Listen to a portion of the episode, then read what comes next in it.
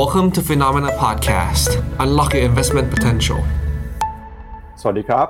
สวัสดีครับต้อนรับคุณผู้ชมเข้าสู่รายการข่าวเช้า Morning Brief นะครับ สรุปข่าวสำคัญเพื่อให้คุณพลาดทุกโอกาสการลงทุน วันอังคารที่ 18 กรกฎาคมครับ เจอกับเรา 2 คน ผมปั๊บจุรติคันติพะโล และพี่แบงค์ใช้นนท์การจันนันท์ครับ สวัสดีครับพี่แบงค์ครับ สวัสดีครับปั๊บครับครับอะมาดูกันนะครับกับความเคลื่อนไหวทางเศรษฐกิจนะครับที่น่าสนใจทั้งในแล้วก็ต่างประเทศ เมื่อวานนี้นะครับเราทราบกันไปแล้วกับตัวเลขของ GDP จีนครับไตรมาสที่ 2 ออกมาต่ำกว่าคาด เติบโตไปเพียงแค่ 6.3%เท่านั้นจากที่ตลาดคาดว่าจะเติบโตอยู่ที่ระดับ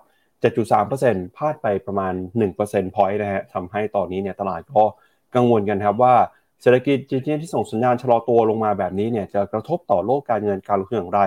แล้วก็เมื่อวานนี้นะครับในฝั่งของรัฐมนตรีว่าการกระทรวงการคลังสหรัฐ คุณเจเน็ตเยเลนก็พูดเหมือนกันว่าเศรษฐกิจจีนที่อ่อนแอ จะกระทบกับเศรษฐกิจโลกด้วยนะครับ วันนี้เดี๋ยวเราจะมาวิเคราะห์เจาะลึกกันว่าแนวโน้มเศรษฐกิจจีนต่อไปนะครับจะเป็นอย่างไร แล้วก็จะเห็นมาตรการอะไร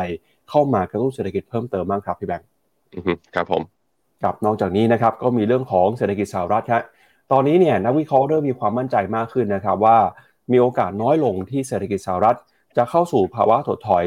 ในช่วง 12 เดือนข้างหน้านี้นะครับก็อาจจะกลายเป็นข่าวดี แล้วเดี๋ยวยังไงสิ้นเดือนนี้เนี่ยก็จะมีการประชุมของธนาคารกลางสหรัฐด้วย ช่วงสัปดาห์หน้าเป็นต้นไปนะครับทางคณะกรรมการเฟดก็จะเข้าสู่ช่วงของ Silent Period แล้วนะครับ เพราะฉะนั้นช่วงนี้อาจจะเป็นช่วงสัปดาห์ท้ายๆ ที่เราจะได้เห็นข้อมูลอัปเดตกัน เรื่องมุมมองของคณะกรรมการเฟดต่อแนวโน้มการใช้นโยบายการเงินนะครับ นอกจากนี้จะพาคุณผู้ชมไปติดตามกันกับเรื่องของกองทุนนะครับ ไม่ว่าจะเป็นกองทุนอาร์คหรือว่ากองทุนอื่นๆ ซึ่งคุณเคที่หูล่าสุดก็ออกมาบอกว่า ตอนนี้เนี่ยทางอาร์คนะครับได้ไปบียอนกว่า AI ในฝั่งของ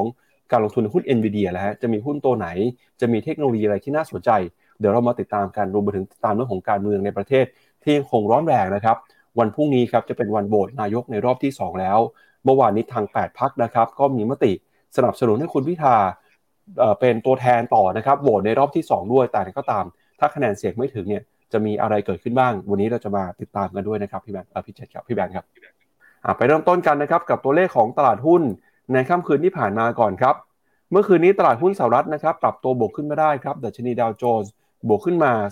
0.2%นะครับ ส่วน S&P 500 บวกขึ้นมา 0.3%จะเห็นว่าเมื่อคืนนี้เนี่ยดัชนีดาวโจนส์ขึ้นมาทำจุดสูงสุดของปีนี้อีกครั้งหนึ่งแล้วนะครับ ปรับตัวบวกขึ้นมาติดต่อกันได้หลายวันทำการแล้วนะครับ NASDAQ ครับบวกขึ้นมา 0.9% Russell Small Cap 2,000 บวกขึ้นมาได้ 1%ครับ หุ้นขนาด กลางขนาดเล็กก็ยังปรับตัวบวกขึ้นมาได้ค่อนข้างดีนะครับขณะที่ดัชนี Wix Index ซึ่งเป็นตัววัดค่าความผันผวนของตลาด เมื่อวานนี้ก็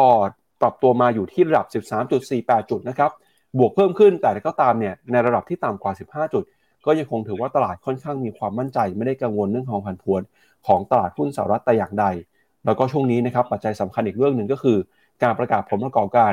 ของบริษัทจดทะเบียนในสหรัฐนะครับเดี๋ยวเรามาดูตารางกันอีกครั้งหนึ่งครับว่าช่วงนี้ มีบริษัทไหนที่รอประกาศงบกันอยู่บ้างนะครับ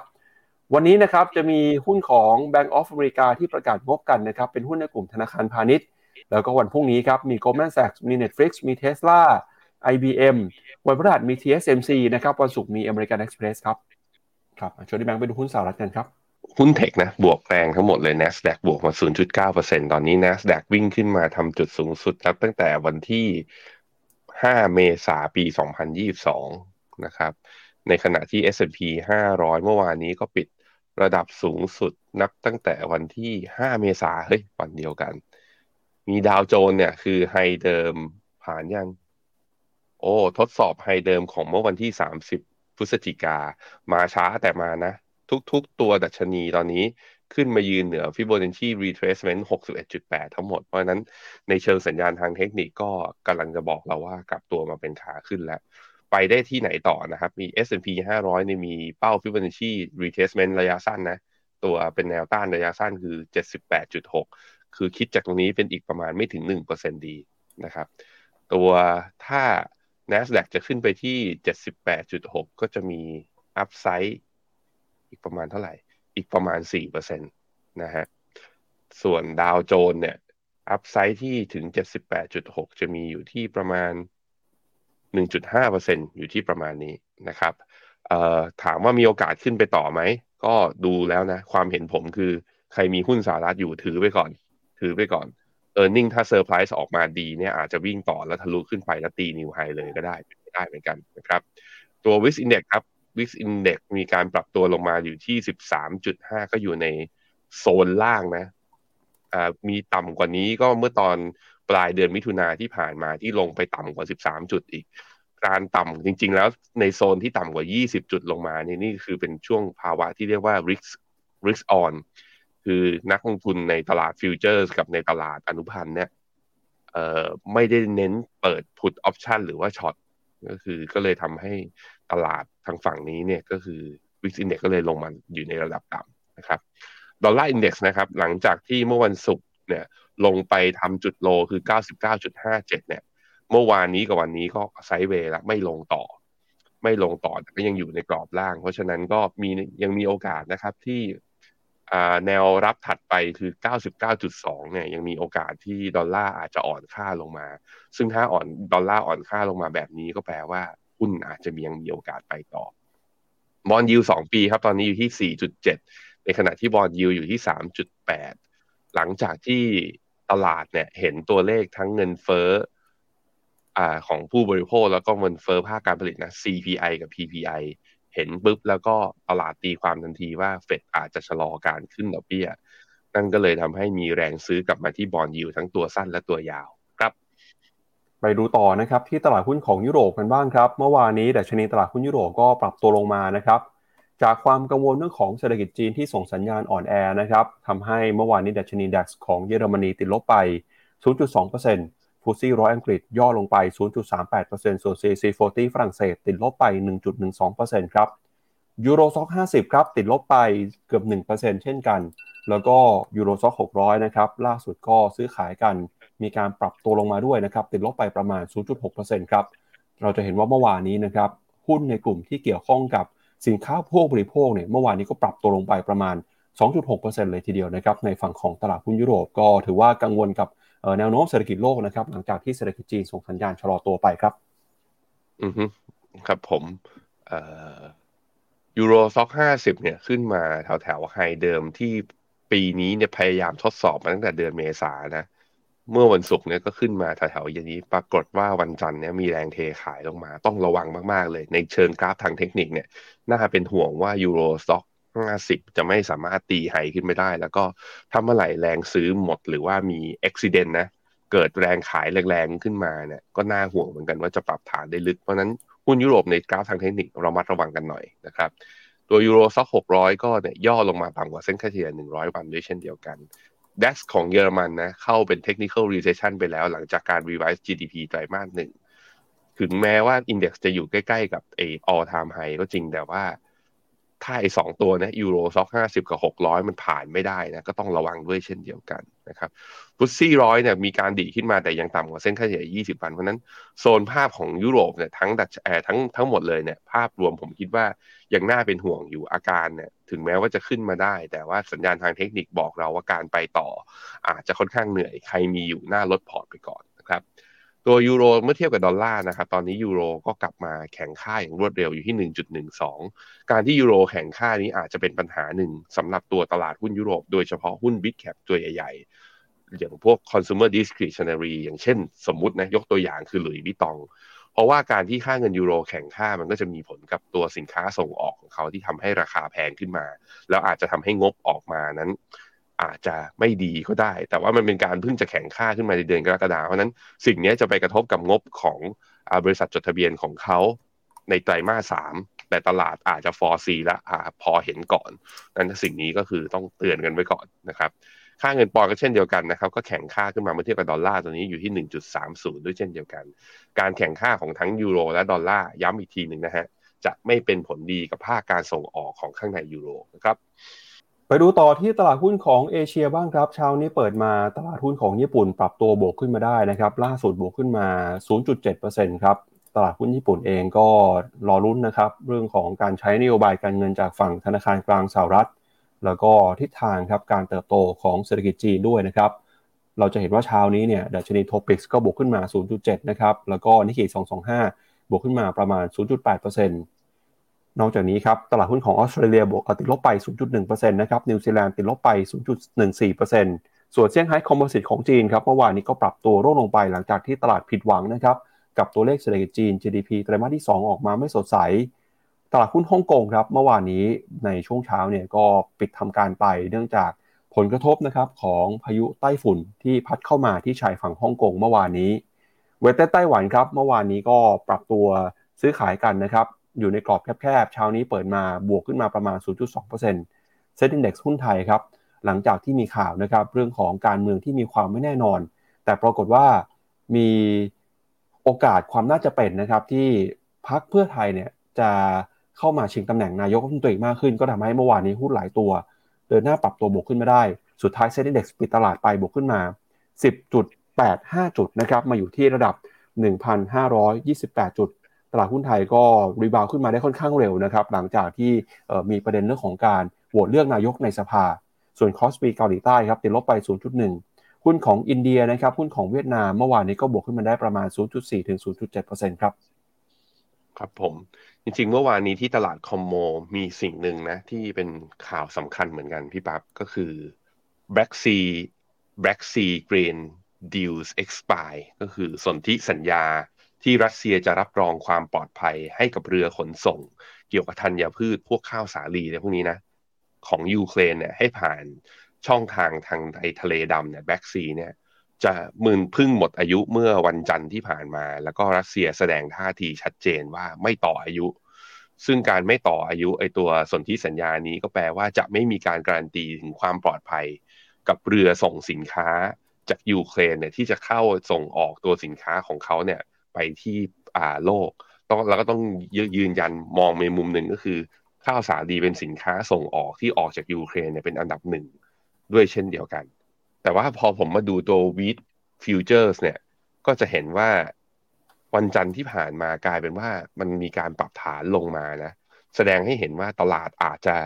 ยังพอเชื่ออยู่ว่าตอนนี้อยู่ในเรื่องของการต่อรอง แล้วนี่มันคือความเป็นไปของทั้งโลกด้วยมันไม่ได้คือ ตลาดอาจจะมองว่ารัสเซียไม่ควรเอาเรื่องนี้มาเป็นข้อต่อรองในเกม หรือว่าในข้อขัดแย้งของระหว่างยูเครนกับรัสเซียหรือไม่อะอันนี้ก็ต้องมาดูกัน เพราะว่าถ้าไม่ต่อกันในระยะยาวหรือยืนยันกันออกมาแล้วเนี่ย ต้องระวังนะ พวกสินค้า commodity อาจจะมีแรงดีดกลับมาอีกทีหนึ่งก็ได้นะฮะอะอันนี้เป็น footnote ข่าวเรื่องหนึ่งที่ต้องทดอยู่ในใจ ถ้าสมมติราคา commodity ดีดขึ้นมา โดยเฉพาะอย่างข้าวสาลีดีดขึ้นมา มันจะไปส่งผลกับตัว inflation หรือตัวเงินเฟ้อของประเทศที่เขาเรียกว่าเป็นผู้นำเข้าหรือว่าใช้สินค้านี้อยู่ในตะกร้า inflation เยอะหรือเปล่าอะก็เป็นคำถามให้ต้องติดตามกันต่อไป ต่อไปไปดูที่ญี่ปุ่นนะครับ ญี่ปุ่นนี้เช้านี้บวกได้ 0.72%แต่พอไปดูค่าเงินเยนเนี่ยค่าเงินเยนกับปรับตัวกลับมาอ่อนค่าเล็กน้อยในช่วง 2 วันทำการที่ผ่านมา คือไปในทิศทางเดียวกันนั่นแหละ ก็คือ หุ้นญี่ปุ่นพอเด้ง rebound ได้ ก็เพราะว่าค่าเงินเยนหยุดหยุดการกลับมาอ่อนค่าได้ก็คือหยุดการแข็งค่านะฮะแล้วก็ยังไม่ทันทดสอบเส้นค่าเฉลี่ย 50 วันดีก็มีการ rebound ขึ้นมาแล้วนะฮะแต่ว่าถ้าดูนะ MACD เนี่ยมันตัดลงเป็นกราฟอ่ามันตัดลงsell signal มาตั้งแต่วันไหนเอ่ย มาตั้งแต่วันที่ 23 มิถุนาตั้งแต่วันนั้นแล้ว ฉะนั้นตอนนี้ก็ sell signal ยังทำงานของมันอยู่แต่เริ่มเหมือนเส้น MACD เนี่ยเหมือนใกล้จะวกดีดกลับขึ้นมา มาดูกัน มันอยู่ในช่วงที่งงๆอะยังไม่รู้ว่าจะขึ้นหรือว่าจะลงนะครับ KOSPI ของเกาหลีครับเช้านี้มีการย่อลงมาเล็กน้อยประมาณลบ 0.25 แต่ยังยืนเหนือเส้นค่าเฉลี่ยทุกเส้นนะเรียงตัวกันอย่างสวยงาม เพราะฉะนั้นก็น่าจะเป็นการปรับฐานเพื่อการเตรียมตัวเป็นขาขึ้นต่อไปนะครับหางเสียงเช้านี้เปิดมาแล้วหลังจากที่เมื่อวานนี้โดนพายุใต้ฝุ่นไปนะฮะลบไป ลบ 0.46%ยืนอยู่ที่เส้นค่าเฉลี่ย 200 วันพอดี เช่นเดียวกับตัว S share นะครับ ส่วนตัว CSI 300 เนี่ย เมื่อวันจันทร์นะลบไป 0.8 ก็มาจากตัว GDP ที่ประกาศออกมา แล้วต่ำกว่าที่ตลาดคาดการ ตัวไต้หวันครับ บวกต่อไปตอนนี้ โอ้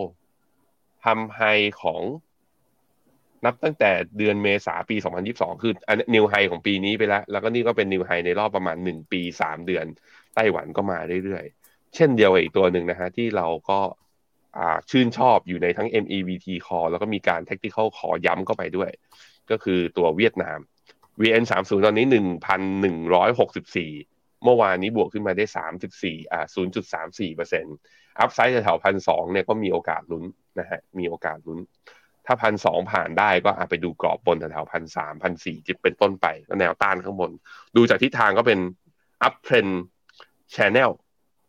สวยๆ อาจจะกังวลนิดนึงตรงที่ RSI มันขึ้นมาในระดับ overbought อีกทีหนึ่งแล้ว แต่ว่าหุ้นเวียดนามเนี่ยเวลา overbought นะหรือว่าหุ้นที่ไหนจะเป็นขาขึ้นเนี่ยอาจจะ overbought ได้ยาวๆ ก็ได้ เพราะฉะนั้นมันเป็นแค่ indicator เดียวที่อาจจะทำให้เรากลัว แต่ถ้าถือได้ยาวถือต่อนะครับ หุ้นไทยฮะ ดีดขึ้นมา 10 จุดเนี่ยขึ้นมายืนเหนือเส้นค่าเฉลี่ย 50 วัน ทรงดูดีนะ buy signal ตัดขึ้นมาแล้ว RSI ยืนเหนือ 50 ยืนเหนือเส้นค่าเฉลี่ย 50 อย่างนี้แปลว่าควรซื้อไหม ผมลากเป็นกรอบไปให้แล้วเห็นไหม SET Index ยังอยู่ใน downtrend นะ จะทะลุขึ้นไปได้ จะยืนยันว่ากลับมีโอกาสกลับไปเป็นขาขึ้นคือหนึ่งพันห้าร้อยห้าสิบอยู่แถวๆนี้ ซึ่งมีโอกาสแหละ ซึ่งมีโอกาสถามว่าแล้วมันมีโอกาสได้ยังไงการเมืองนิ่งแล้วเหรอ มันโอเคแล้วเหรอ ตลาดเหมือนกับ เอาจริงๆนะ เหมือนกับแรงบวกเมื่อวันศุกร์ กับบวกกับเมื่อวานเนี้ยวันจันทร์เนี่ยมันเหมือนนักลงทุนกลุ่มหนึ่งเขาพอจะเดาได้ว่าซีนารีโอที่ออกมาการเมืองจะเป็นยังไง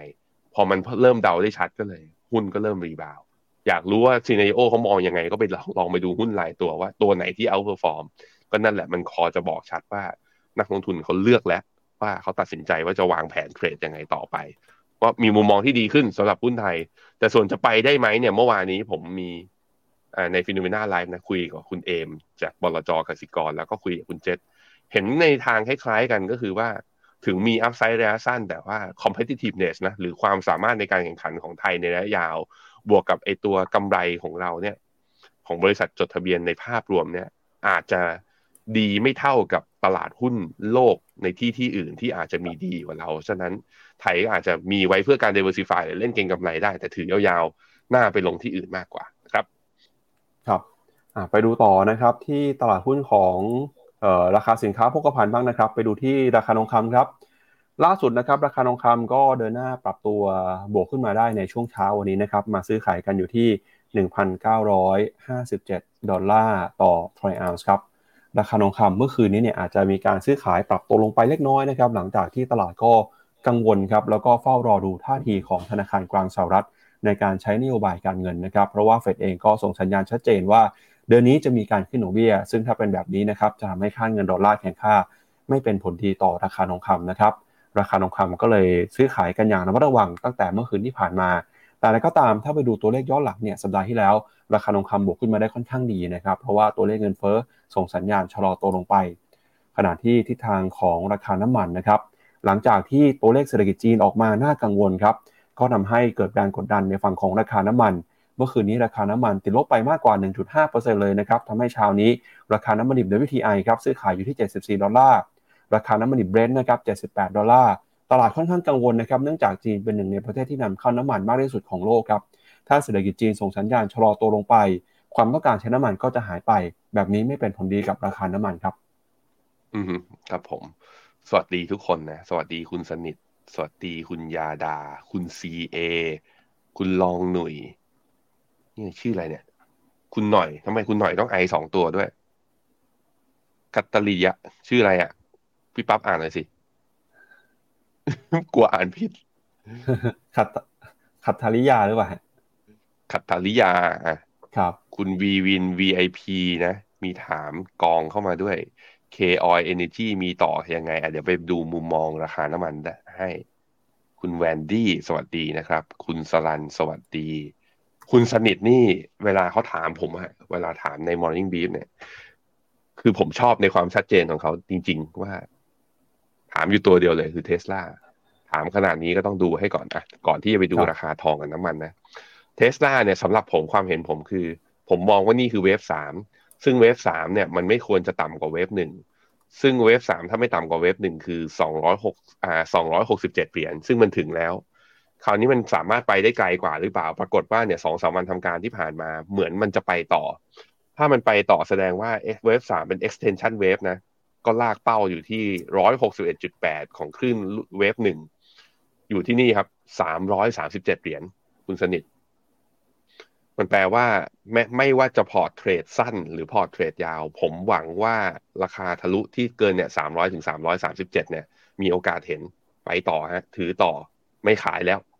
ไม่ขายแล้ว เพราะนี่คือ wave สามไง wave สามคือถือแล้วอยู่ให้ทันแล้วกัน เกาะให้ได้แล้วกันนะฮะไปดูราคาทองกัน ราคาทอง กลายเป็นว่าเส้นค่าเฉลี่ยหนึ่งร้อยวันอะพี่ปั๊บมัน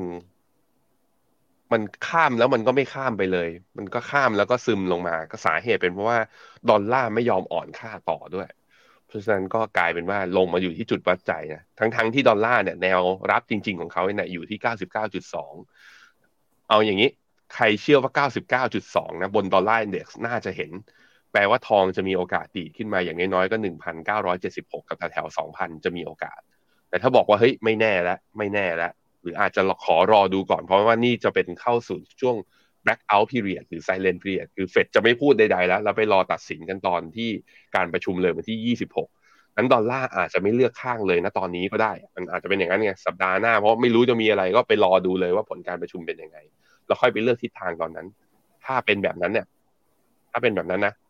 ทองอาจจะเข้ารอบฐานย่อลงมาแถวๆเส้นค่าเฉลี่ย 20 วันเบาๆก่อนสักประมาณ 30-40 เหรียญแถวนี้นะฮะ ในขณะที่ราคาน้ำมันก็บอกกันไปแล้ว ว่าผมอะในความเห็นผมคือขายไปก่อนแถวๆเส้นค่าเฉลี่ย200 วันนะถ้าชนขึ้นมาแล้วก็ชนแล้วก็ไม่ผ่านจริงๆอย่างที่เราเห็น แล้วก็เริ่มมีเหตุผลของการว่าราคาน้ำมันอาจจะย่อ เพราะว่าจีนเนี่ยมีการชะลอก็อย่างที่เห็นนะฮะอ่าย่อมารอบนี้ยังไม่ได้เซลล์สัญญาณจาก MACD RSI ยังเหนือกว่า 60 อยู่ เพราะฉะนั้นผมคิดว่าเส้นค่าเฉลี่ย 100 วันถ้าไม่หลุดนะ จะมีความพยายามที่จะทะลุขึ้นไปทดสอบเส้นค่าเฉลี่ย 200 วันได้อีกรอบหนึ่งแต่ว่าคนเทรดระยะสั้นเนี่ยขายออกไปก่อน แล้วดูเนี่ยเส้นร้อยวันรับอยู่ไหม ถ้าอยู่ก็ซื้อได้เบาๆเก่งกำไรได้เบาๆแล้วขึ้นมาดู200วันอีกทีหนึ่งว่าผ่านหรือเปล่านะฮะแต่ว่าถ้าใครจะซื้อน้ำมันระยะยาวผมคิดว่า ถ้ารอได้นะ ก็รอทะลุเส้น 200 วันขึ้นไปก่อน เพราะว่าพอ GDP ของจีนชะลอแบบเนี้ย แล้วจีนเป็นผู้ที่ใช้น้ำมันนะ ก็รายใหญ่ที่สุดแห่งหนึ่งของโลกด้วยเช่นเดียวกันว่านั้นเอาลุกหรือว่ามุมมองอะ ต่อราคาน้ำมัน ก็อาจจะไม่ได้ภาพอาจจะไม่ได้สดใสมาก ยกเว้นแต่ว่า o p e ป Plus เนี่ยออกมาลดกำลังการผลิตรัวๆอีกรอบหนึ่งเมื่อนั้นราคาน้ำมันก็อาจจะดีได้ครับผมพี่ปั๊บครับก็อยากให้คุณผู้ชมจับตากันนะครับสัปดาห์นี้ยังมีหลายเรื่องที่สำคัญ โดยพ้องยิ่งนะครับเรื่องของการประกาศผลประกอบการของบริษัทจดทะเบียนฮะก็เดี๋ยวยังไงพรุ่งนี้นะครับเรามาติดตามการกับงบของ Bank of America ด้วยนะครับที่จะประกาศกัน ในค่ำคืนนี้นะครับแล้วก็มี Morgan Stanley อีกที่หนึ่งนะครับส่วนใหญ่ก็เป็นสถาบันการเงิน แล้วก็มีวานิธนกิจ Investment Banking ต่างๆ ประกาศงบกันในช่วงต้นสัปดาห์ครับแล้วก็ใครที่อยากหาโอกาสการลงทุนนะครับ FINNOMENA ครับวันเสาร์ที่12นี้มีงานสัมมนาใหญ่ที่ตลาดหลักทรัพย์แห่งประเทศไทยนะครับ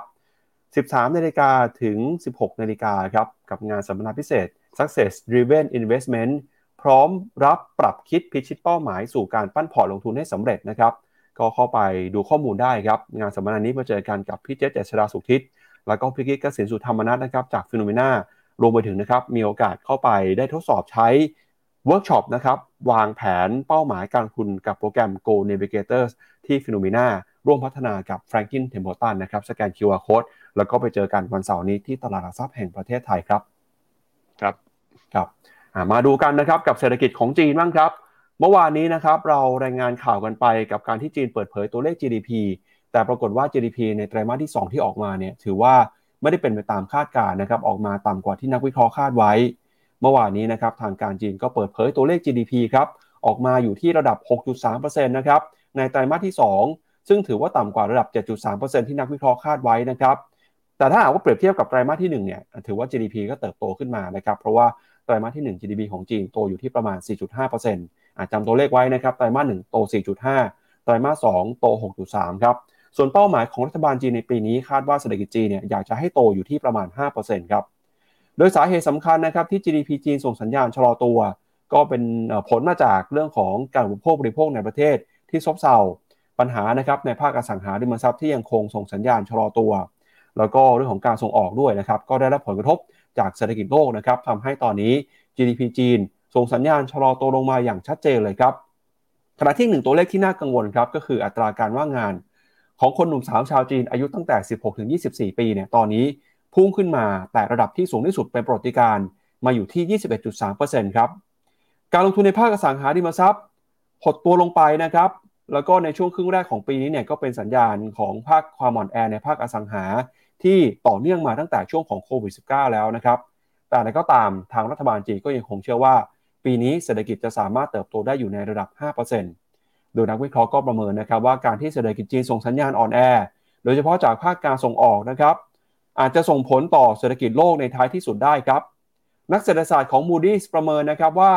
หลังจากการอัดฉีดเงินเข้าสู่ระบบเศรษฐกิจในต้นปี เศรษฐกิจจีนตอนนี้เนี่ยยังคงไม่ฟื้นตัวนะครับจากการแพร่ระบาดใหญ่ของโควิด และการใช้จ่ายของรัฐบาลจีนเนี่ยก็น่าจะเข้าไปช่วยอุตสาหกรรมที่สำคัญนะครับไม่ว่าจะเป็นภาคอสังหาริมทรัพย์ หรือว่าภาคการก่อสร้างได้ แต่นโยบายที่เข้าไปอัดฉีดกระตุ้นเศรษฐกิจ อาจจะไม่สามารถฟื้นคืนเศรษฐกิจจีนได้อย่างทันท่วงทีนะครับ เพราะฉะนั้นตอนนี้จีนเองยังคงต้องใช้ความพยายาม ทั้งการใช้นโยบายการเงินใช้นโยบายการคลังนะครับ เพื่อทำให้เศรษฐกิจจีนฟื้นตัว มุมมองของนักวิเคราะห์จาก JP Morgan Asset Management ก็เตือนนะครับว่านอกจากการเพิ่มการใช้จ่ายแล้วเนี่ยรัฐบาลจีนจำเป็นต้องใช้นโยบายการเงินนะครับและการลดอัตราดอกเบี้ย แล้วก็เพิ่มปริมาณเงินกู้มากขึ้น เพื่อเป็นการกระตุ้นเศรษฐกิจ โดยตอนนี้นะครับนักวิเคราะห์ก็เริ่มออกมา แสดงความกังวลต่อเศรษฐกิจจีนนะครับมีการออกมาปรับลดประมาณการด้วย ล่าสุดนะครับเราเห็นนักวิเคราะห์จากทางฝั่งของ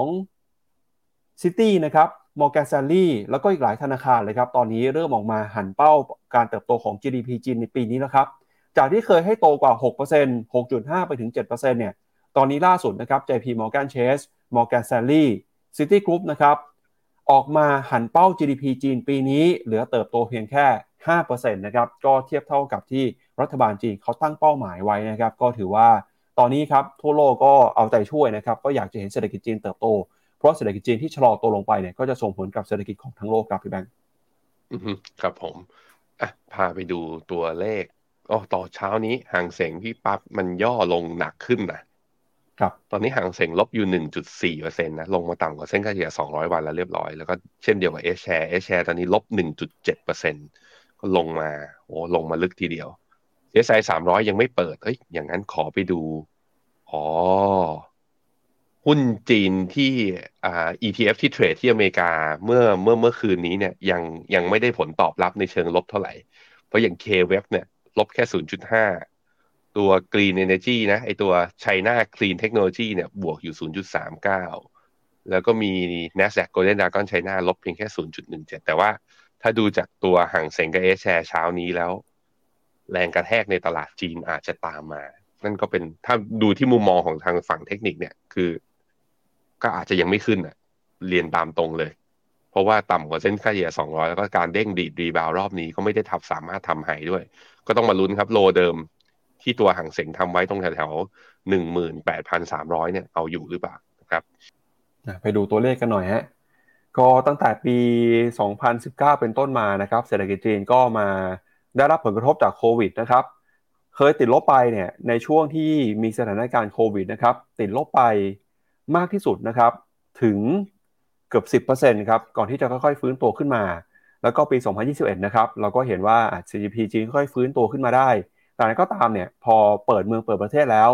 สุดท้ายเศรษฐกิจไม่สามารถเติบโตได้ตามที่วางเป้าไว้นะครับ เพราะว่าเจอกับปัญหาแรงกดดัน ในภาคอสังหาริมทรัพย์ ก็ทำให้ล่าสุดเนี่ย GDP จีนก็ยังคงส่งสัญญาณชะลอตัวอยู่นะครับไตรมาสล่าสุดโต 6.3%เมื่อเทียบกับช่วงเดียวกันของปีก่อน ถ้าเทียบกับเทียบกับไตรมาสก่อนก็โตประมาณสัก 0.8%นะครับพี่แบงค์อืมครับผมอะก็จะเห็นว่าโมเมนตัมเนี่ยเสียไปนะครับในช่วงปีถึง 2 ปีที่ผ่านมาครับ ทีนี้เดี๋ยวเรามาดูกันต่อนะฮะเรื่องของยอดขายยอดค้าปลีกนะครับก็แน่นอนครับว่าสาเหตุที่ทำให้ GDP จีนเติบโตชะลอลงมาส่วนหนึ่งก็เป็นเพราะว่าการบริโภคในประเทศที่อ่อนแอนะครับ ตอนนี้เนี่ยเรื่องของยอดค้าปลีกครับอยู่ในระดับประมาณ 4 ล้านล้านหยวนนะครับอะก็ชะลอลงมาครับไม่ได้เติบโตขึ้นมาประมาณ 1-2 ปีแล้วนะครับ อือฮึครับทำนิวไฮไม่ได้นั่นเองนะฮะครับอะไปดูอัตราการว่างงานของคนหนุ่มสาวหน่อยนะครับ ก็ล่าสุดครับตัวเลขขึ้นมาทะลุนะครับทำจุดสูงสุดใหม่เป็นประวัติการมาอยู่ที่ 21.3%ส่วนตัวเลขการจ้างงานนะครับ ในฝั่งของเออเขตเมืองเนี่ยจะเห็นว่าอัตราการว่างงานครับอยู่ที่ประมาณ 5.2%ก็ยังอยู่ในระดับที่สูงอยู่นะครับไปดูหน่อยฮะแล้วเรื่องของการเติบโตเศรษฐกิจนะครับ เปรียบเทียบกับตัวเลข GDP เป็นยังไงบ้างครับ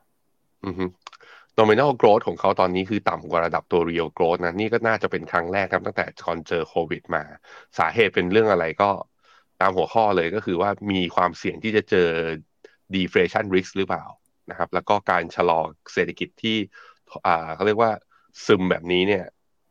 ผมคิดว่าสิ่งที่ตลาดคาดหวังก็คือ อาจจะต้องให้ทางการจีนนะมีการกระตุ้นทั้งในแง่ของมาตรการ หรือว่านโยบายการคลัง แล้วก็นโยบายการเงินตามมา แต่วิธีการกดดันให้เกิดสิ่งนั้นด้วยก็คือ อาจจะต้องมีแรงเทขายลงมาอีกทีหนึ่งเพื่อให้ทางการจีนเห็นแล้วว่าเฮ้ยไม่ได้การละถ้าตัว GDP นะ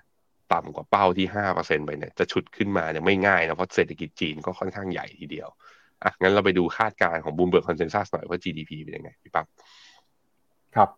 ก็ปีนี้นะครับนักวิเคราะห์จากบูมเบิร์กเนี่ยหั่นประมาณการเศรษฐกิจจีนลงมาอย่างต่อเนื่องเลยครับ ล่าสุดก็คือเริ่มมีคนมองว่าจะโตเหลือเพียงแค่ 5%แล้วนะครับเป็นเป้าหมายเท่ากับที่รัฐบาลจีนวางไว้ ปีนี้เนี่ยคอนเซนแซสอยู่ที่ 5.5%ส่วนปีหน้านะครับปี 2024 จะโตต่ำกว่าปีนี้ครับพี่แบงค์เดี๋ยวโตเพียงแค่ 4.8%นะครับก็เห็นอาการการเติบโตเนี่ยชะลอลงมาเรื่อยๆฮะทั้งปีนี้แล้วก็ปีหน้าเลยนะครับก็แบบนี้อาจจะไม่เป็นผลดีต่อตลาดหุ้นจีนนะครับแล้วตลาดหุ้นจีนที่ปรับตัวลงมาเนี่ย จะทำยังไงกันต่อดีครับหุ้นจีนจะฟื้นขึ้นมาได้หรือเปล่าครับพี่แบงค์แล้วก็ช่วงที่ผ่านมาตอนนี้เอาหุ้น CSI 300เนี่ยเทียบกับหุ้นโลกนะตอนนี้อยู่ที่ PE เนี่ยลบหนึ่ง standard deviation ต้องบอกว่า มันถูกมากที่สุดนับตั้งแต่ย้อนหลังกลับไปคือ เมื่อตอนปลายปี 2020 ทีเดียว แต่ตลาดกำลัง price ว่ามันจะลึกได้มากกว่านี้หรือเปล่า คือ GDP ชะลอแล้วมันแปลว่า e a r n i n g หรือว่ากำไรบริษัทจดทะเบียนจะแย่ตามไปหรือเปล่า ถ้าแย่ตามไปด้วยเนี่ยก็ ที่ลบหนึ่ง standard deviation มันอาจจะดีขึ้นมาได้โดยที่ดัชนี ไม่จำเป็นที่จะต้องวิ่งก็ได้ เพราะนั้นมันก็กลายเป็นว่าจุดตัดสินอีกทีหนึ่งนะต้องมาดูก็คือว่าแล้ว e a r n i n g เนี่ยมีปัญหา อันนี้คือในแง่ของตลาดหุ้นนะฮะต้องมาดูกัน ซึ่งเนี่ยมันก็คือเข้ารอบของการประกาศผลประกอบการ แล้วตั้งแต่สัปดาห์หน้าเป็นต้นไปนะฮะอันนี้คือเรื่องที่หนึ่งที่เราต้องจับตา เรื่องที่สองคือนโยบายการคลังกับนโยบายการเงิน จะมีอะไรกลับมากระตุ้นไหมมีการเปลี่ยน ตัว PBOC มาแล้วเรียบร้อยนะเราจะมีการลดดอกเบี้ย หรือมีการกระตุ้นเศรษฐกิจอะไรจริง ๆ จังๆหรือเปล่าสามก็คือทีมชาติอะที่ทางการจีนนะที่มีคนล่ำๆบอกว่าจีนจะใช้ SOE นะ State Owner Enterprise หรือฝั่งพวกบริษัทที่มีธนาคารมีรัฐบาลเข้าไปถือหุ้นเนี่ยใช้การกระตุ้นเศรษฐกิจเป็นเป็นหน่วยเป็นหน่วยหน่วยแบบเนี้ยเข้าไปจะโอเคหรือเปล่า มีอยู่สามอย่างที่เราต้องจับตา มีหุ้นจีนอยู่จำเป็นต้องถือเพราะมันลงมาเยอะ แต่มันจะขึ้นรีบาวได้ไหมอาจจะไม่เร็ว ถ้าสามอย่างนี้ไม่มีพัฒนาการที่ดีขึ้นเฮ้ยชูนิ้วสามแบบนี้ไม่ดีต้องชูแบบนี้ อย่าเอานิ้วชิดกัน เดี๋ยวจะไปแปลเป็นอื่นสามอย่างสามอย่าง เพราะนั้นมีอยู่ถือกันต่อไปใจล่มๆ แต่ว่าให้ซื้อเพิ่มหรือเปล่าตอนนี้ ความเห็นผมนะ ยังรอว่ามีปัจจัยใหม่กระตุ้นหรือเปล่านะครับ ครับเมื่อวานนี้ในรายการฟิโนเมนาไลฟ์เนี่ยพี่แบงค์พี่เจษ ได้มีโอกาสคุยกันกับผู้จัดการกองทุนของ K Asset นะครับพี่เอเขาเป็นนักกลยุทธ์เขาไม่ได้เป็นผู้จัดการกองทุนอ๋อขออภัยฮะครับครับ ก็เป็นยังไงบ้างครับ ดูคุยกันสนุกสนานสดใสเลยนะครับอ้าวทำไมแซวผมใช่อย่างนั้นนะป้าอยากทราบมุมมองของตลาดหุ้นจีนครับพี่แมนก็คุณเอมเองก็มองคล้ายๆคล้าย ๆ กันก็คือว่าจีนเนี่ยอาจจะ price in ข่าวร้ายไปเยอะแล้ว เขามองอย่างนั้นนะ เอ่อพอ price ไปข่าวร้ายไปเยอะแล้วก็แปลว่าดาวไซด์อาจจะจำกัด แต่การขึ้นมาเนี่ยอาจจะต้องอาศัยพัฒนาการในแง่ที่เป็นรูปธรรมมากขึ้น แต่ว่าถ้ามองว่าแกชอบที่ไหนมากกว่า มีอีกสองตลาดที่คุณเอ็มเนี่ยชอบมากกว่าหนึ่งคืออินเดีย อีกที่หนึ่งที่คุณเอ็มชอบซึ่งชอบคล้ายๆเราเลยก็คือเวียดนามครับครับก็ตามดูย้อนหลังได้นะครับ รายการเอ่อ FINNOMENA Live นะครับ เมื่อวานนี้ออกอากาศไป ประมาณหนึ่งทุ่มนะครับ ก็พูดคุยกันฮะกับมุมมองของนักลงทุนของเอ่อ KAsset นะครับบลจกสิกรไทยครับเรื่องมุมมองต่อตลาดหุ้นโลก แล้วก็สินทรัพย์ที่น่าสนใจในการเข้าไปลงทุนนะครับอ่าทีนี้มาดูกันต่อฮะแล้วนโยบายการเงินนโยบายการคลังจากจีนเนี่ยจะมาหรืออยังนะครับ เมื่อวานนี้ก็มีการประชุมนะครับของธนาคารกลางจีน ปรากฏว่านโยบายการเงินยังไม่มาครับเพราะแบงก์ชาติจีนเนี่ยมีมติคงอัตราดอกเบี้ยนโยบายดอกเบี้ยเงินกู้ระยะกลางหรือ MLF นะครับระยะ 1 ปี ซึ่งก็เปรียบเทียบเนี่ยก็คือคล้ายๆกับเป็นอัตราดอกเบี้ยนโยบายของจีนนะครับอยู่ที่ระดับ 2.65%ตามเดิมไม่เปลี่ยนแปลงนะครับโดยอัตราดอกเบี้ย MLF เนี่ยก็ถือว่าเป็นอัตราดอกเบี้ยในโครงการปล่อยกู้ครับซึ่งมีเป้าหมายที่ให้ธนาคารกลางของจีนสามารถอัดฉีดสภาพคล่องเข้าสู่ระบบธนาคารได้ แล้วก็จะส่งผลนะครับต่ออัตราดอกเบี้ยประเภทอื่น ๆด้วย โดยปกติแล้วเนี่ยเขาจะประกาศตัวเลขการทุกวันที่ 15 ของเดือนนะครับแต่ปรากฏว่า 15 ที่ผ่านมา ตรงกับวันเสาร์อาทิตย์ก็เลยไปประกาศเมื่อวานนี้นะครับ โดยตอนนี้ครับอัตราดอกเบี้ย MLF ของธนาคารกลางจีนนะครับ ประเภท 1 ปีแล้วก็ 5 ปีเนี่ยก็อยู่เท่าเดิมนะครับไม่ได้มีการเปลี่ยนแปลง คงอัตราดอกเบี้ยประเภท 1 ปีไว้ แล้วก็ 5 ปีไว้นะครับแล้วก็ตอนนี้ตลาดก็รอดูครับว่าเมื่อไหร่ที่ธนาคารกลางของจีน จะใช้นโยบายการเงินเพิ่มเติม จะฉีดเงินเข้าสู่ระบบเศรษฐกิจเพิ่มเติมนะครับเพราะตอนนี้เห็นสัญญาณการชะลอตัวลงมาอย่างชัดเจนเลยครับของตัวเลข GDP จีนนะครับครับผมครับ ไปดูข้อมูลเพิ่มเติมมาหน่อยนะครับว่าการอัดฉีดเงินเข้าสู่ระบบเศรษฐกิจของจีนตอนนี้เนี่ยเป็นยังไงบ้างนะครับ อย่างเมื่อวานนี้ที่ผ่านมาก็เห็นว่าอัตราการอัดฉีดเงินนะครับ ก็มีอยู่ที่ประมาณ 3,000 ล้านหยวนนะครับแต่อัตราก็ดอกเบี้ย MLF เนี่ยที่คงไว้นะครับ ก็ถือว่าคงไว้ตามเดิมไม่ได้มีการเปลี่ยนแปลงอะไรนะครับ สิ่งที่เกิดขึ้นคือช่วงนี้จะเห็นว่าเงินหยวนก็ยังคงอ่อนค่านะครับพี่แบงค์เดี๋ยวชวนพี่แบงค์ไปดูค่างเงินหน่อยครับโทษทีครับ CNY USD ต้องเป็น USD CNY เลยโทษโทษทุกคน อะ นี่ ค่าเงินหยวนนะอ่อนค่ามาอย่างยาวนาน แล้วก็มีแข่งค่าช่วงสั้นตอนดอลลาร์อ่อนตอนนี้กลับมาอ่อนค่าอีกครั้งหนึ่ง โซนเนี่ย ถ้าดูจากกราฟแล้วเป็นยังไงได้บ้าง เออผมยังดูว่าทิศทางยังไปในทางอ่อนอยู่นะ ถ้าดูจากกราฟ ซึ่งก็ ถ้าดูประกอบกับตัวเลขเศรษฐกิจทุกอย่างก็สมเหตุสมผลที่หยวนอาจจะยังอ่อนอยู่เพราะว่าเศรษฐกิจก็มีการชะลอเงินทุนก็น่าจะยังไม่ได้ไหลเข้านะครับ ไปดูมุมมองของรัฐมนตรีว่าการกระทรวงการคลังสหรัฐคุณเจเนตเยเลนบ้างครับเขาก็บอกนะครับว่าเศรษฐกิจจีนที่ส่งสัญญาณอ่อนแอเนี่ยนะครับก็อาจจะส่งผลกระทบต่อเศรษฐกิจโลก แต่อะไรก็ตามคุณเจเนตเยเลนก็มั่นใจนะครับว่าเศรษฐกิจสหรัฐครับยังคงแข็งแกร่งแล้วก็ไม่ได้รับผลกระทบจากเรื่องนี้ แล้วก็เชื่อว่าเศรษฐกิจสหรัฐยังไม่เข้าสู่ภาวะถดถอยนะครับ คุณเจเน็ตเยเล่นระบุนะครับว่าการชะลอตัวของเศรษฐกิจจีน มีความเสี่ยงที่จะส่งผลกระทบลุกลามไปยังเศรษฐกิจของประเทศอื่น ๆ ได้ โดยเศรษฐกิจจีนที่ชะลอตัวลงมานะครับทำให้หลายประเทศเนี่ยที่พึ่งพาการขยายตัวของจีน เป็นคู่ค้าสำคัญของจีน โดยเฉพาะยิ่งประเทศในฝั่งของเอเชียนะครับอาจจะได้รับผลกระทบในเรื่องนี้ด้วย แต่ก็ตามครับในฝั่งของสหรัฐอเมริกา คุณเจเน็ตเยเลนก็มองว่า เศรษฐกิจสหรัฐยังคงมีความแข็งแกร่งนะครับ แล้วก็เชื่อมั่นว่าเศรษฐกิจสหรัฐจะไม่เข้าสู่ภาวะถดถอยในเร็วๆนี้นะครับ ซึ่งมุมมองของคุณเจเน็ตเยเลนนะครับ ก็เกิดขึ้นหลังจากที่ทางการจีนครับ เปิดเผยตัวเลขการเติบโตทางเศรษฐกิจ ที่ชะลอตัวลงไปมากกว่าที่นักวิเคราะห์คาดการณ์นะครับ นอกจากนี้เนี่ยคุณเจเน็ตเยเลนก็บอกด้วยนะครับว่าการที่เศรษฐกิจจีนส่งสัญญาณชะลอตัวลงมาเนี่ยไม่ได้เกี่ยวข้องกับสหรัฐนะครับ มาตรการการคว่ำบาตรมาตรการการตอบโต้ทางการค้า หรือว่าเทคโนโลยี ไม่ได้เป็นผลหลักเป็นสาเหตุหลักนะครับ ที่ทำให้เศรษฐกิจจีนชะลอตัว สาเหตุสำคัญเนี่ยก็มาจากการชะลอตัวภายในประเทศมากกว่าครับ อันนี้ก็เป็นมุมมองของรัฐมนตรีว่าการกระทรวงการคลังสหรัฐครับ อืมครับผม แล้วเศรษฐกิจสหรัฐนะครับ จะเข้าสู่ภาวะถดถอยหรือเปล่าเนี่ย เดี๋ยวเรามาดูมุมมองของนักวิเคราะห์จาก Goldman Sachs กันหน่อยครับพี่แบงค์ล่าสุดนะครับ นักวิเคราะห์จาก Goldman Sachs ครับ Chief Economist นะครับ คุณฮาน ฮัสซิลส์เนี่ยออกมาบอกครับว่า โอกาสที่เศรษฐกิจสหรัฐจะเข้าสู่ภาวะถดถอยรู้ recession นะครับในช่วง 12 เดือนข้างหน้า ตอนนี้เขามองว่าโอกาสรู้ความเป็นไปได้เนี่ยค่อยๆ ลดลงมาเรื่อยๆแล้วครับ จากเดิมนะครับที่ทาง Goldman Sachs เคยคาดว่า มีโอกาสประมาณ 25%ที่เศรษฐกิจสหรัฐจะเข้าสู่ภาวะ recession ใน 12 เดือนข้างหน้า ตอนนี้เนี่ยเขาก็หันเป้าตัวเลขลงมานะครับ บอกว่าความน่าจะเป็นเหลือเพียงแค่ประมาณ 20%เท่านั้นครับ ก็ถือเป็นการส่งสัญญาณนะครับตอกย้ำว่าเศรษฐกิจสหรัฐยังคงเติบโตได้ค่อนข้างแข็งแกร่งครับ หลังจากตัวเลขเงินเฟ้อส่งสัญญาณชะลอตัวแล้วก็การจ้างงานนะครับยังคงเติบโตได้อย่างต่อเนื่องครับ โดยเขาบอกนะครับถ้าดูจากตัวเลขเงินเฟ้อที่ชะลอตัวลงไปเนี่ยก็ทำให้ตลาดมีความมั่นใจมากขึ้น โดยตลาดนะครับเชื่อว่าเศรษฐกิจสหรัฐจะสามารถหลีกเลี่ยง ภาวะ hard landing ได้ แล้วก็นำไปสู่ soft landing หรือว่า slow การปรับตัวลงมาของ GDP อย่างค่อยเป็นค่อยไป ไม่ได้กระทบนะครับกับเศรษฐกิจจนเกิดเป็นวิกฤตหรือว่าเศรษฐกิจชะงักงันแต่อย่างใด โดยตอนนี้นะครับกิจการทางเศรษฐกิจของสหรัฐอเมริกา ยังคงมีความยืดหยุ่นนะครับ แล้วก็มีการเติบโตได้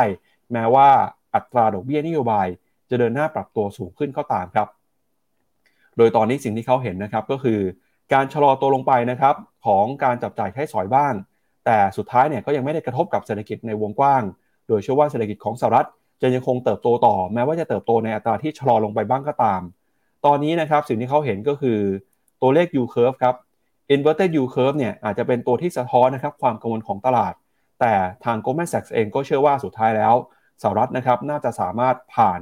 ความกังวลรอบนี้ไปได้เศรษฐกิจไม่เข้าสู่ภาวะถดถอย โอกาสที่จะเกิดขึ้นมีน้อยมากเพียงแค่20%เปอร์เซ็นเท่านั้นครับ อืม ครับผมพาไปดูนะสิท City Group US Earnings Revision Index นะก็คือว่ามีการปรับประมาณการกำไรของบริษัทจดทะเบียนข้างในอเมริกาเป็นอย่างไรบ้าง ก็พบว่าจริง ๆ แล้วคือในตั้งแต่เดือนมิถุนาที่ผ่านมาเนี่ย คือดัชนีตัวนี้นะ มีการคือปักหัวลงคือติดลบ ติดลบแปลว่าอะไรก็คือมีการหัน e a r n i n g พี่ปักมีการหัน e a r n i n g อยู่ การหัน e a r n i n g นี่แปลว่าอะไรก็หน้าจอด้วยนะครับ เอาของปั๊บสิ ของปั๊บเลยของผมนะครับ ได้ครับ อ่า presentation หน้ายี่สามนะครับ US profit downgrade are mounting อ่าตัวเนี้ยจะเห็นว่าถูกปรับประมาณการลดมาประมาณสักสักสี่สัปดาห์ติดต่อกัน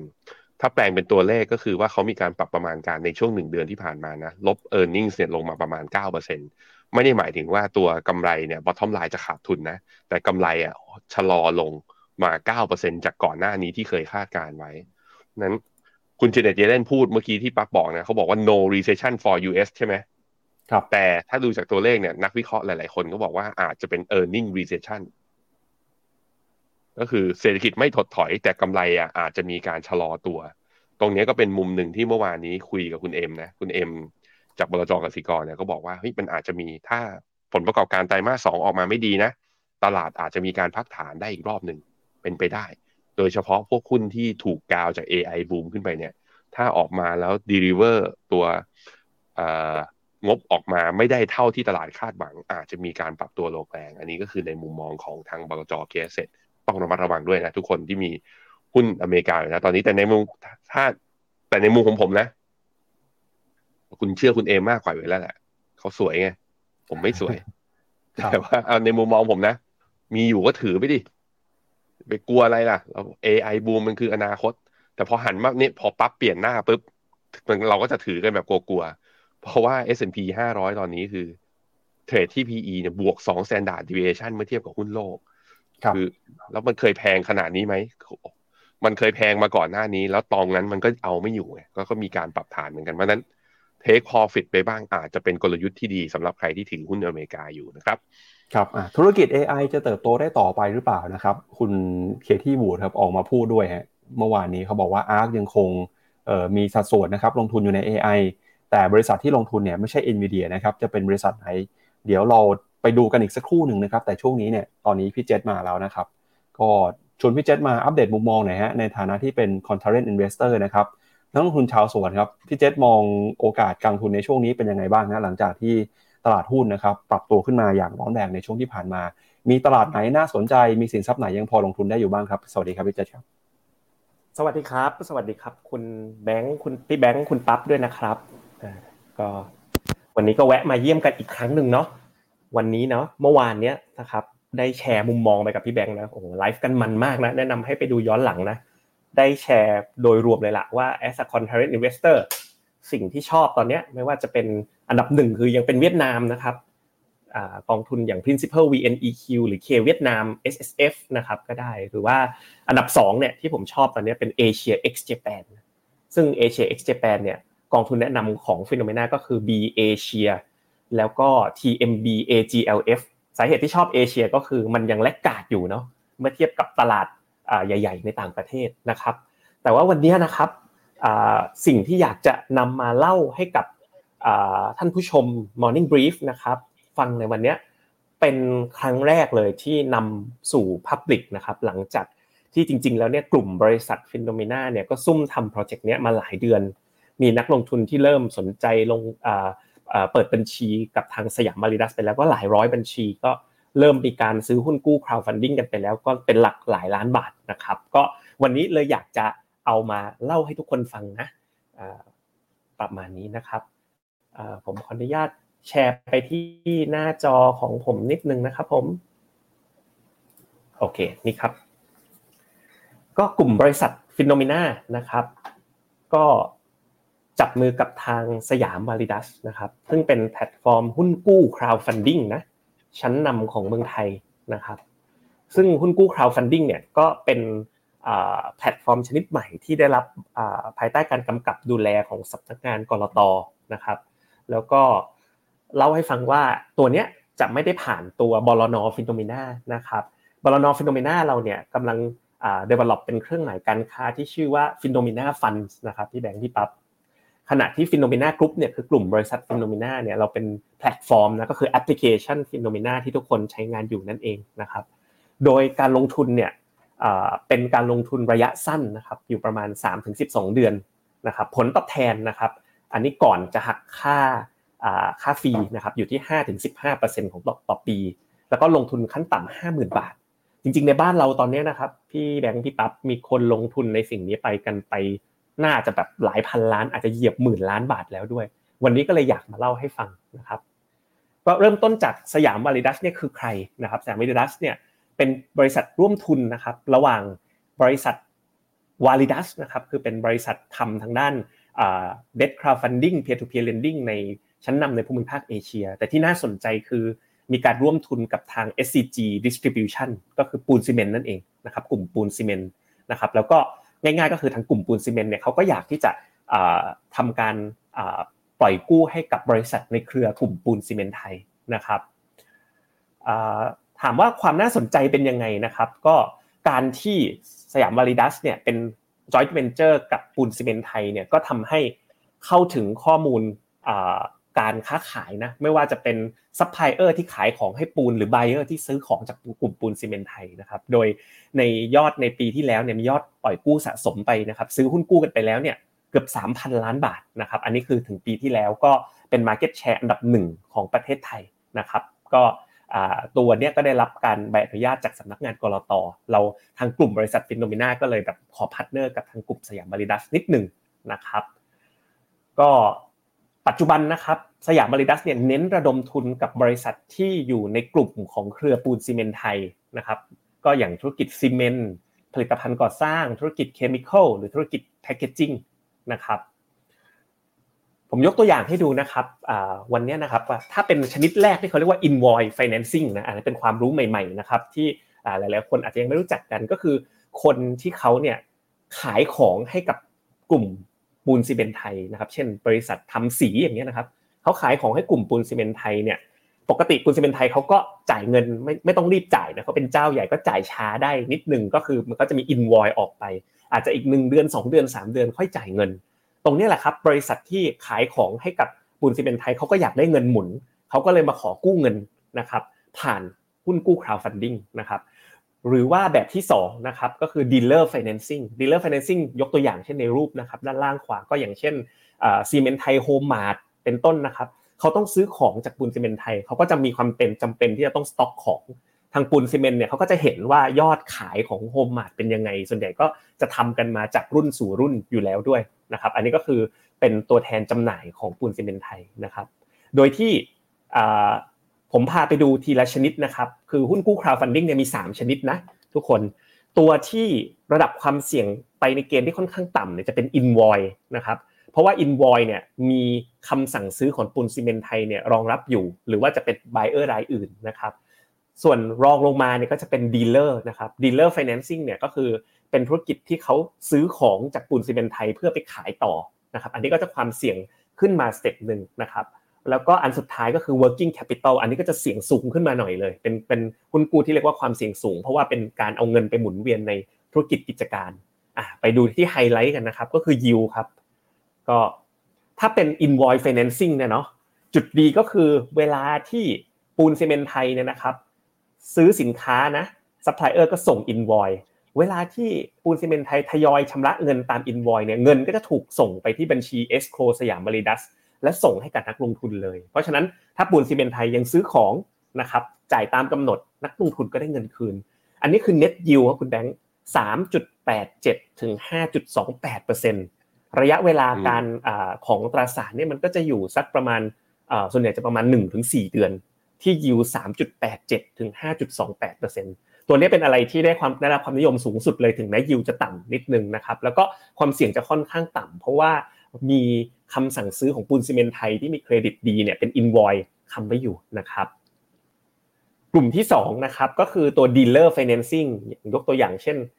ร้านซีเมนไทยโฮมมาร์ทนะครับอันนี้เขาขายของให้กับ SCG authorized dealer อยู่แล้วนะครับ เพราะฉะนั้นเนี่ย SCG เนี่ยเขาก็จะเห็นว่ายอดซื้อสินค้าของโฮมมาแต่ละร้านเป็นอย่างไรนะครับ ตัวเนี้ยเขาก็ต้องการเงินไปหมุนใช่ไหมครับ ก็เป็นตราสารเนี่ยอายุเวลาประมาณ 1 เดือนถึง 6 เดือน ยิวก็จะสูงขึ้นมาหน่อยใช่ไหมครับ3.87ถึง5.28 อันนี้ก็จะเป็น 4.43ถึง6.98นะครับอันนี้ก็จะยิวสูงขึ้นมาสเต็ปหนึ่งนะครับส่วนตัวสุดท้ายนะครับผมก็คือหุ้นกู้สำหรับเงินทุนหมุนเวียนโอ้อันนี้เนี่ย ยิวเนี่ยมันสูงขึ้นไปเยอะเลย 4.43 ถึง 13.77 แต่ว่าตัวเนี้ยความเสี่ยงจะค่อนข้างสูงนะทุกคนถ้าเกิดจะไปลงทุนเนี่ยเวลาลงทุนบนแพลตฟอร์มหุ้นกู้ crowdfunding นะครับนักลงทุนจะต้องเป็นคนเลือกลงทุนเองนะครับโดยที่วันนี้ฟิโนเมนาร่วมกับสยามมาริดัสก็อยู่ในบทบาทของผู้ให้ความรู้นะครับว่าแต่ละชนิดมีความเสี่ยงที่ต่างกันยังไง เอาไปเป็นเงินทุนหมุนเวียนแน่นอนนะครับ มันก็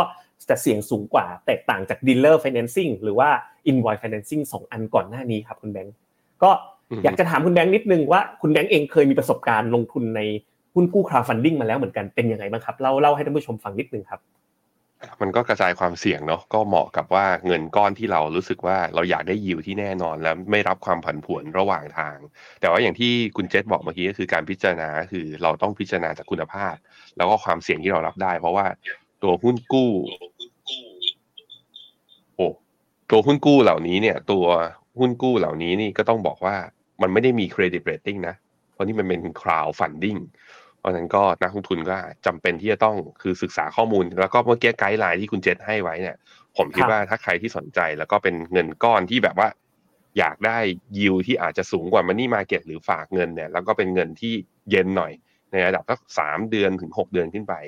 นี่ก็เป็นทางเลือกที่น่าสนใจครับคุณเจษมันก็ผมคิดว่ามันเป็น new asset class ที่อาจจะมาในอนาคต เพราะฉะนั้นมาลองดูก่อน อาจจะแบบไม่ได้ใส่เงินเข้าไปเยอะทั้งหมดก็ได้ แต่มาลองดูผมคิดว่าน่าสนใจครับ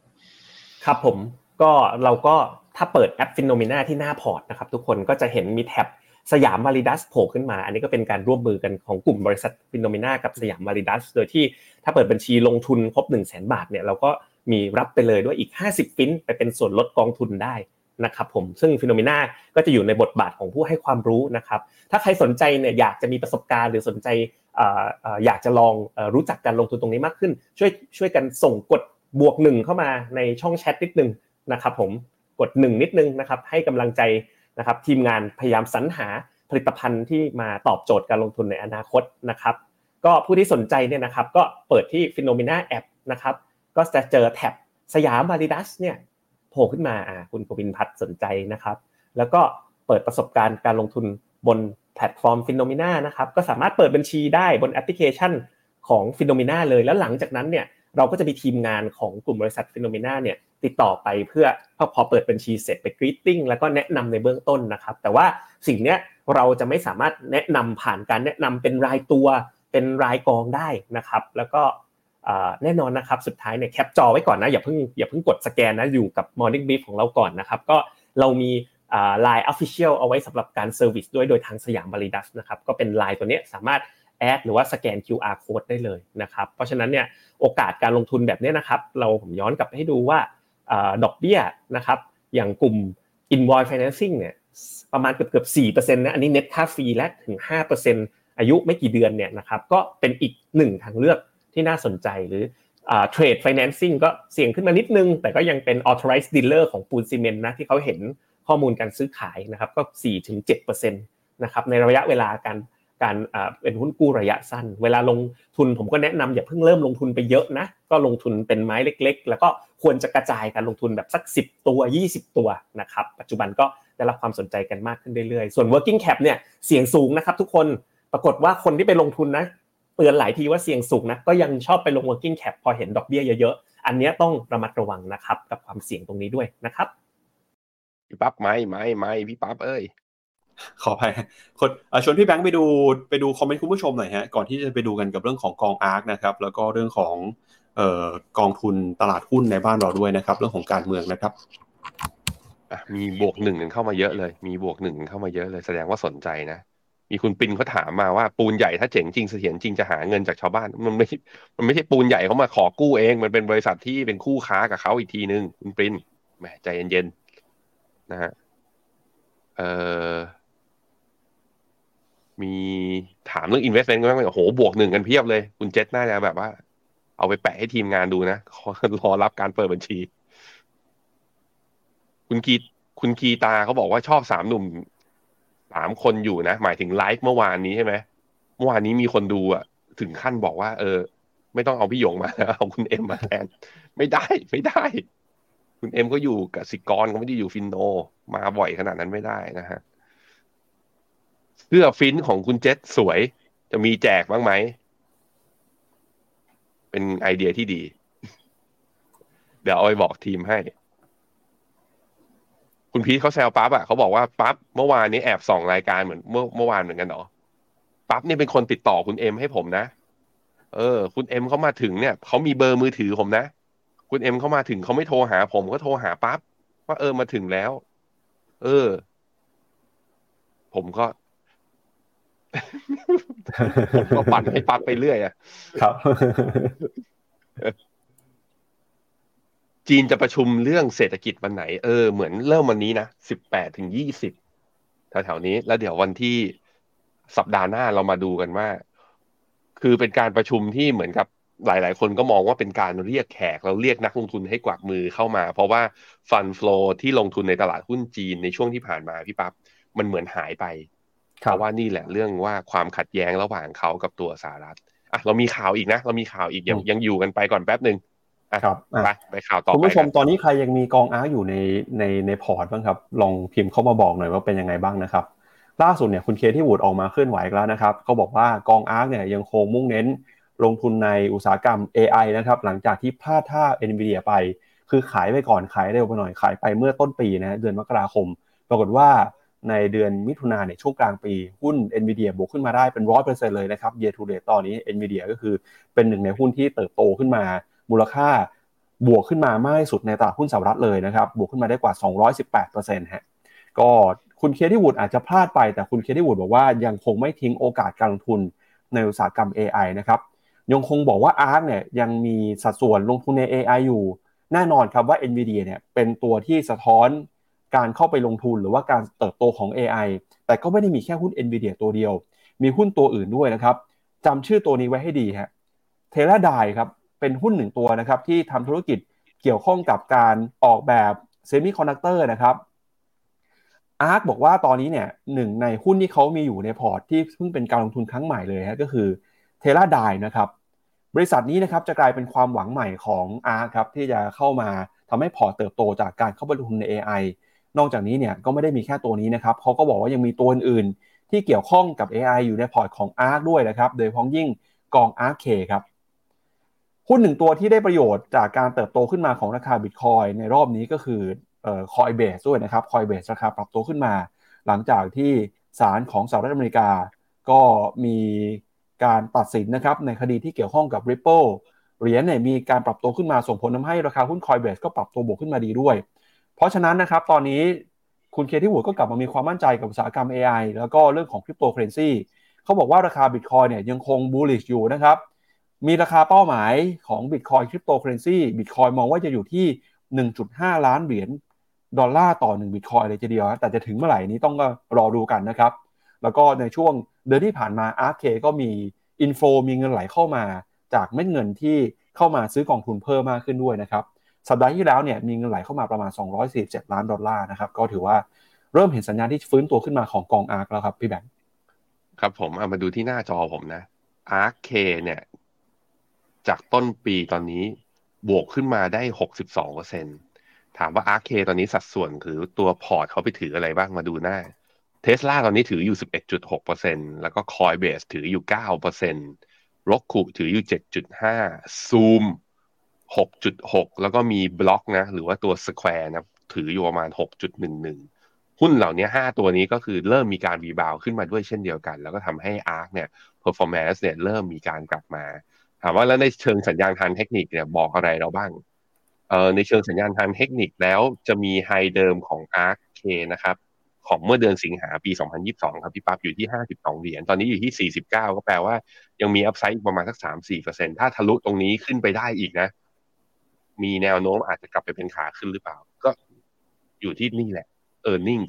หรือว่าประกาศผลการงานไตรมาสสองเนี่ยว่าจะมาตามที่หุ้นมันวิ่งนำไปก่อนหรือเปล่าครับ ครับมาดูประเด็นต่อเรื่องการเมืองบ้างครับ เมื่อวานนี้หุ้นไทยก็ปรับตัวบวกขึ้นมานะครับ ล่าสุดเมื่อวานนี้ครับมติ 8พักร่วมจัดตั้งรัฐบาลนะครับก็ยังคงยืนยันว่าจะเสนอชื่อคุณพิธานะครับชิงเก้าอี้นายกในรอบที่ 2 อยู่ แต่ก็บอกด้วยนะครับว่าถ้าหากว่าเสียงไม่ถึงเนี่ยทางก้าวไกลก็พร้อมจะถอยให้เพื่อไทยตาม MOU เดิม แล้วก็ยืนยันนะครับยติที่จะแก้มาตรา 272 ในการปิดสวิตช์ของสวด้วยนะครับ เมื่อวานนี้นะครับ คุณพิธาลิมเจริญรัตหัวหน้าพักก้าวไกล แล้วก็คนดิเดตนายกรัฐมนตรีนะครับออกมาแถลงหลังจากการประชุมร่วมกับ 8 พักนะครับว่า ตอนนี้ 8 พักมีข้อสรุป 3 ข้อด้วยกันครับ ข้อที่ 1 ก็คือ มติของ 8 พักเสนอให้คุณพิธาเป็นนายกคนที่ 30 ในการโหวตรอบ 2 โดยจากการประเมินเชื่อว่าจะได้คะแนนเสียงเพิ่มขึ้นมาอีกประมาณ 10%คือ 340-350 เสียง ถ้าคะแนนเสียงครั้งที่ 2 ไม่ผ่านนะครับจะเปิดทางให้พรรคอันดับที่ 2 คือพรรคเพื่อไทย เสนอชื่อแคนดิเดตนายกในครั้งที่ 3 ข้อที่2นะครับจะมีการหารือครับถึงเรื่องของมาตรา 272 ของพรรคก้าวไกล โดยพักเสนอเองครับไม่เกี่ยวข้องกับอีก 7พักที่เหลือ แล้วก็ข้อที่3นะครับก็เป็นประเด็นข้อบังคับที่ 41 ที่มีข่าวมาว่าสวเนี่ยจะตีความแล้วก็มีความเห็นทางกฎหมาย คิดว่าไม่น่าจะเข้าข้อบังคับนี้นะครับเพราะเป็นเรื่องที่เกี่ยวข้องกับรัฐธรรมนูญ แล้วก็ไม่ถือว่าเป็นยติ แต่ถือว่าเป็นการเสนอนะครับผู้ดำรงตำแหน่งทางการเมือง โดยเห็นต่างจากวุฒิสภา ซึ่งทางก้าวไกลก็ยืนยันนะครับว่าจะยังคงต่อสู้ใน 2 สมรภูมิ คือการเสนอชื่อนายก แล้วก็การแก้ไขกฎหมายมาตรา 272 ด้วยนะครับ นอกจากนี้ครับเมื่อวานนี้เนี่ยที่สารรัฐธรรมนูญนะครับก็ได้มีการเปิดเผยครับว่าจะมีการพิจารณาคุณสมบัติของคุณพิธาในวันที่ 19 กรกฎาคมนี้วันเดียวกันกับการที่โหวตนายกรอบ 2 เลยนะครับ จะพิจารณาว่าสภาพของสสเนี่ยจะสิ้นสุดหรือไม่นะครับ ก็ถือว่า จะเป็นวันที่มีความสำคัญมากอีกวันหนึ่งของการเมืองแล้วก็การลงทุนในตลาดหุ้นไทยนะครับวันพรุ่งนี้ 19 กรกฎาคมครับพี่แมนอือฮึจะแพ้โหวตหรือแพ้ฟาวเหมือน มันเหมือนตลาดมันบอกอย่างนั้นนะ ก็แล้วก็จะถอยเนี่ย ถอยสองเก้าหรือถอยสุด ถอยสองเก้าก็คือว่าให้เพื่อไทยเป็นแกนนำในการจัดตั้ง แล้วก็มีก้าวไกลในสมการพักร่วมด้วย หรือถอยสุดคือถอยไปเป็นฝ่ายค้านเลย ผมคิดว่า นั่นน่ะ คือ ในมุมของว่าเรามีความเห็นต่อการเมืองยังไงก็เรื่องหนึ่ง แต่ในเรื่องของเกมการกลยุทธ์ในการลงทุนเนี่ย ก็ต้องมันเห็นแล้วแหละ ว่าตลาดอะเหมือนกับว่านะเหมือนกับว่าพี่ปั๊บว่า เพื่อไทยจะได้จัดตั้งรัฐบาล เหมือนจะเป็นอย่างนั้น ถ้าดูจากตัวหุ้นแต่ละตัวที่มีการรีบาวมานับตั้งแต่วันศุกร์ที่ผ่านมา ยังไงก็แล้วแต่ก็โปรดิวเซอร์เวลาเลื่อนกราฟมาดูก่อนสิ ว่ามันเป็นหุ้นอะไรไม่ได้เลื่อนมาเลย ผมกดเองครับเมื่อสักครู่เอาโอเคครับอะมาดูครับ ก็ ต้องผ่านหนึ่งพันห้าร้อยห้าสิบแถวๆหนึ่งพันห้าร้อยสี่สิบเจ็ดถึงหนึ่งพันห้าร้อยห้าสิบก่อนนะครับ ถึงจะแปลว่าหุ้นไทยกลับมาเป็นขาขึ้นได้ อันนี้ดูในสัญญาณทางเทคนิค ถ้ายังผ่านขึ้นมาไม่ได้ ยังเป็นดาวไซด์ยังมีขาลงอยู่ อันนี้คือถ้ามองจากสัญญาณทางเทคนิค ถ้ามองจากเศรษฐกิจ GDP ไทยเราโตน้อยกว่าที่สุดในอาเซียนนะ โตระดับไม่แถวๆเนี้ยแล้วมีความเสี่ยงว่าอาจจะไม่โตโตไม่ถึงสามจุดห้าเปอร์เซ็นด้วย อันนี้คือเรื่องที่สองเรื่องที่สามคือ competitiveness ระยะยาว คือหุ้นที่มันวิ่งอยู่อย่างตั้งแต่ต้นปีเนี่ยหุ้นโกรดหุ้นเทคหุ้น AI ถามว่าดัชนีบ้านเรามีไหมก็ไม่มี นั่นในความเห็นของผมคือ อาจจะจะจะมีอยู่บ้างก็ได้ หุ้นไทยอะจะเล่นระยะสั้นบ้างก็ได้ แต่